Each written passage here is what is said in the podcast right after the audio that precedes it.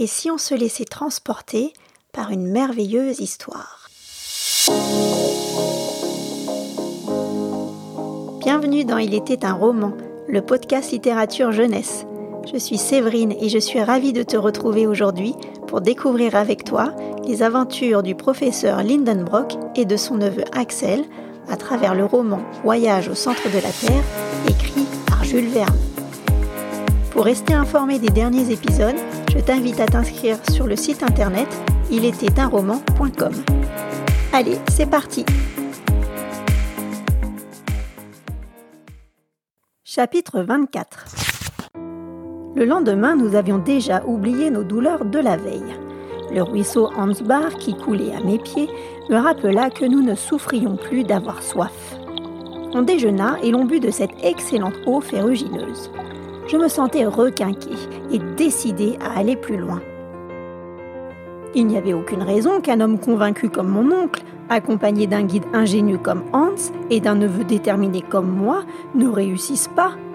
L'enthousiasme et l'excitation m'habitaient. Je m'écriai Allons-y et reprenons notre chemin. Le départ fut sonné le jeudi à 8 heures du matin. Le couloir de granit suivait des contours si sinueux qu'on aurait pu se perdre comme dans un labyrinthe. Mon oncle consultait sa boussole sans arrêt et avec le plus grand soin pour se rendre compte du chemin parcouru.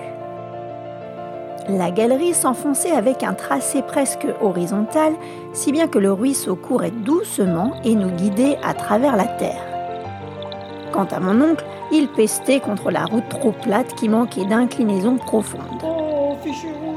Le chemin s'allongeait indéfiniment au lieu de glisser le long du rayon terrestre. Mais nous n'avions pas le choix, et tant que l'on s'approchait du centre, même à si faible allure, il ne fallait pas se plaindre. D'ailleurs, de temps à autre, les pentes s'abaissaient. Le ruisseau se mettait à dégringoler en mugissant et nous descendions plus profondément. En somme, ce jour-là et le lendemain, nous fûmes beaucoup de chemin horizontal et relativement peu de chemin vertical. Le vendredi soir, 10 juillet, d'après notre estimation, nous devions être à 150 km au sud-est de Reykjavik et à une profondeur de 12 km. S'ouvrit alors sous nos pieds un puits effrayant. Mon oncle, en calculant la raideur de ses pentes, ne put s'empêcher d'agiter ses mains en s'exclamant Ce puits va nous mener loin et sans effort Regarde, Axel, les reliefs du roc forment un véritable escalier. Les cordes furent disposées par Hans de manière à prévenir tout accident. L'exercice périlleux débuta et nous descendions une sorte de vis tournante qu'on eût cru fabriquer de la main de l'homme. De quart d'heure en quart d'heure, il fallait s'arrêter pour prendre une pause nécessaire et reposer nos jambes. On s'asseyait alors sur une marche du relief. Les jambes pendantes, nous discutions en mangeant et nous nous désaltérions avec l'eau du ruisseau qui s'était transformée en douze cascades. Les 6 et 7 juillet, nous suivîmes les spirales de cette faille jusqu'à atteindre le 8 juillet vers midi une zone où l'inclinaison se fit beaucoup plus douce. Le chemin devint alors aisé et monotone. Mon oncle tenait heure par heure les indications de la boussole, du chronomètre, du manomètre et du thermomètre. Il pouvait donc se rendre facilement compte de sa situation. Le mercredi 15, nous étions à 34 km sous terre et à 240 km environ du Sneffels. Bien que nous fûmes un peu fatigués, notre état de santé se maintenait et nous n'avions pas encore touché à la pharmacie de voyage. Lorsque mon oncle m'informa des 240 km parcourus, je m'interrogeai. Que t'arrive-t-il, Axel? Rien, mon oncle, je réfléchissais. À quoi donc, mon garçon? C'est que si vos calculs sont exacts, nous ne sommes plus sous l'Islande. Vraiment Laissez-moi le vérifier. Je pris mes mesures au compas sur la carte et je dis Non, je ne me trompais pas, nous avons dépassé le cap Portland et ces 240 km dans le sud-est nous situent en pleine mer. Cela signifie que l'océan s'étend au-dessus de notre tête. Eh bien, Axel, il n'y a pas de quoi se tracasser. Le professeur pouvait trouver cette situation fort simple, mais je me sentais contrarié de me promener sous une masse d'eau aussi immense. Quatre jours plus tard, le samedi 18 juillet au soir, nous arrivâmes à une espèce de grotte assez vaste. Mon oncle remit à Hans son salaire hebdomadaire et il fut décidé que le lendemain serait un jour de repos. Chapitre 25 Je me réveillai le dimanche matin et pour une fois je ne me préoccupais pas de devoir reprendre la route. Même enfoui dans les profondeurs les plus lointaines, l'idée de disposer d'une journée de repos me ravit. D'ailleurs, nous nous habituions à ce nouveau mode de vie en menant une existence d'homme des cavernes. Je ne pensais ni au soleil, ni aux étoiles, ni à la lune, ni aux arbres, ni aux maisons, ni aux villes, ni à plein d'autres merveilles qui m'apparaissaient maintenant comme superflues. La grotte formait une vaste salle. Le ruisseau fidèle et maintenant bien éloigné de sa source coulait doucement sur le sol granitique. Son eau avait atteint une température ambiante et elle se laissait boire sans difficulté. Après le déjeuner, le professeur se consacra à l'organisation de ses notes quotidiennes. Il déclara D'abord, je vais faire des calculs pour que je puisse définir notre situation exacte. À notre retour, je veux pouvoir tracer une carte de notre voyage et l'illustrer d'une découpe verticale du globe. Ce sera fort intéressant, mon oncle, mais pensez-vous que vos relevés seront suffisamment précis? Oui, je le pense, Axel. J'ai noté avec soin les angles et les inclinaisons et je suis sûr de ne pas me tromper. Voyons d'abord où nous sommes. Prends la boussole et observe la direction qu'elle indique. Je regardai l'instrument et, après un examen attentif, je répondis Est car sud-est. Bien, j'en conclus que nous avons parcouru plus de 400 km depuis notre point de départ. Cela signifie-t-il que nous voyageons sous l'Atlantique? Exactement, Axel. Et peut-être qu'en ce moment même, juste au-dessus de nos têtes, une tempête se déchaîne et des navires sont fortement secoués? Cela est tout à fait possible, mais reste tranquille, Axel, et revenons à nos calculs. Nous sommes dans le sud-est, à plus de 400 km du Sneffels, et d'après mes notes, j'estime que la profondeur atteinte est d'environ 77 km. 77 km Oui, c'est bien cela, Axel. Mais cela correspond à la mesure maximale de l'épaisseur de l'écorce terrestre. Je suis d'accord avec toi. Théoriquement, nous devrions alors ressentir une extrême chaleur de 1500 degrés. Théoriquement, mon garçon. À une telle température, le granit devrait fondre. Absolument, et tu vois qu'il n'en est rien. Les faits et la réalité valent mieux que les théories. Je suis bien forcé d'être d'accord avec vous, mon oncle, mais vous comprenez que tout cela m'étonne tout de même. Axel, qu'indique le thermomètre?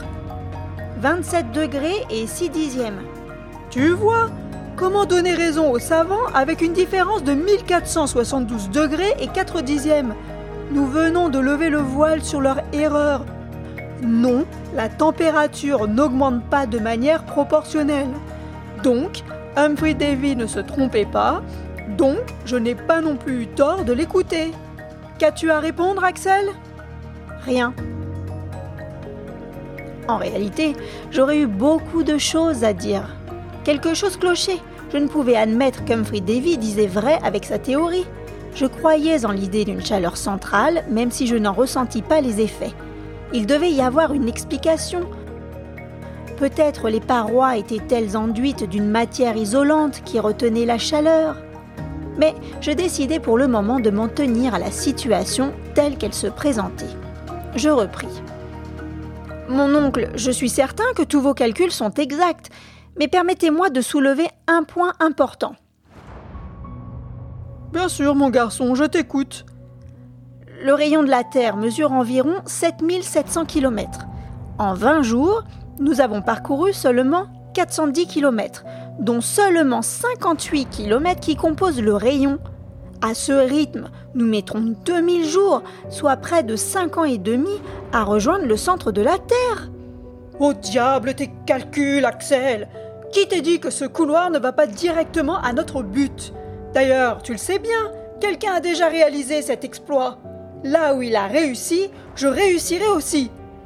Je l'espère, mais enfin, il m'est bien permis. Il t'est surtout permis de te taire, Axel, quand tu divagues ainsi. Je vis bien que le terrible professeur menaçait de faire exploser sa colère. Je décidai de ne plus insister. Il reprit. Maintenant, regarde le manomètre. Qu'indique-t-il? Une très forte pression. Bien. Tu vois, Axel, qu'en descendant doucement, nous nous habituons peu à peu à cette nouvelle atmosphère et nous n'en souffrons pas. Pas du tout même, c'est vrai, à part quelques douleurs aux oreilles. Ce n'est rien, il te suffit de te pincer le nez et de souffler dans tes oreilles. Absolument, répondis-je bien décidé à ne plus contrarier mon oncle. On prend même plaisir à se sentir plongé dans cette atmosphère plus dense. Avez-vous remarqué avec quelle intensité le son s'y propage? C'est vrai, même un sourd pourrait entendre à merveille. Mais la densité de l'atmosphère va continuer à augmenter, n'est-ce pas? Oui, et l'intensité de la pesanteur diminuera au fur et à mesure que nous descendons. Sais-tu qu'au centre du globe, les objets n'ont plus de poids? L'air finira même par atteindre la même densité de l'eau pour s'accroître plus encore. Comment descendrons-nous alors? Eh bien, nous mettrons des cailloux dans nos poches. Mon oncle, vous avez vraiment réponse à tout. En réalité, je n'osais plus avancer mes arguments car le professeur non seulement les aurait encore niés, mais aurait laissé sa fureur éclater. Il était évident qu'arrivé à un certain stade, l'air se transformerait à l'état solide. En admettant que nos corps puissent résister, malgré tous les raisonnements du monde, il faudrait s'arrêter. Mais je gardais cette réflexion pour moi. Mon oncle aurait encore une fois mis en avant son éternel Saknussemm, en me rétorquant que le savant islandais avait réussi à accomplir cette mission. Pourtant, il y avait une chose bien simple à répondre. Au XVIe siècle, ni le baromètre ni le manomètre n'étaient inventés. Comment donc Saknussemm avait-il pu déterminer son arrivée au centre du globe? Je gardai cette objection pour moi et j'attendis de voir le déroulement des prochains événements.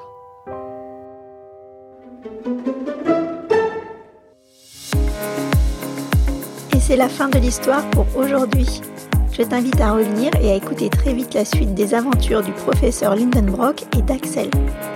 Et si toi aussi tu aimes les podcasts d'Il était un roman, merci de me laisser 5 petites étoiles sur ton application podcast et viens t'inscrire sur le site internet roman.com. Merci pour ton écoute et à très vite